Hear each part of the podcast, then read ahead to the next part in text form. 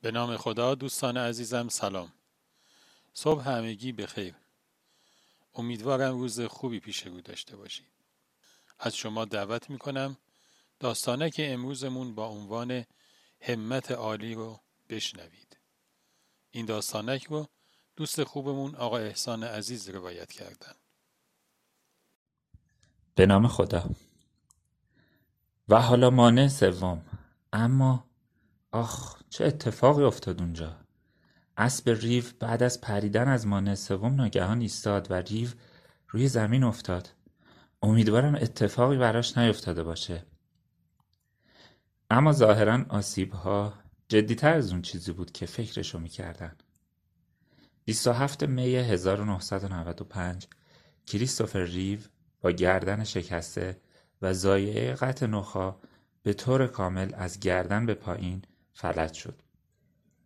حالا کی می‌تونه سوپرمن زندگی واقعی بازیگر نقش سوپرمن باشه؟ علم پزشکی بهش گفته بود خیلی متاسفم این شرایط دشوار رو بپذیر.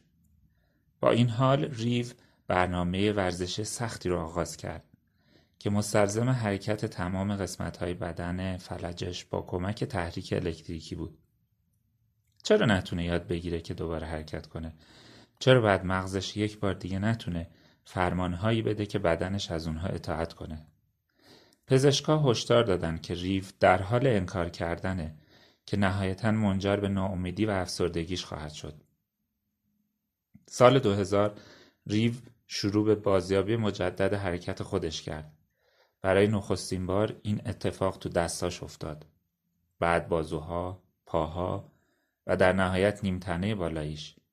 دوباره حرکت کردن بعید بود که درمان بشه اما اسکنهای مغزش بار دیگه به بدنش سیگنال ارسال می‌کرد حالا ریو شده بود سوپرمن خودش و چشمانداز کاملا جدیدی برای تحقیقات و امید دوباره‌ای برای افراد مبتلا به آسیب‌های نخایی باز کرد.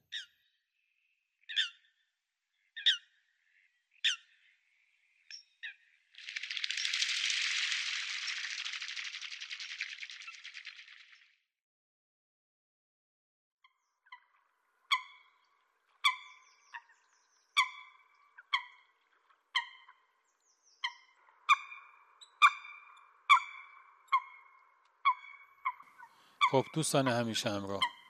امیدوارم که از شنیدن داستانک امروزمون لذت برده باشید. تا روزی نو و قصه دیگر شما را به خداوند مهربان می سپارم خدا نگهدار.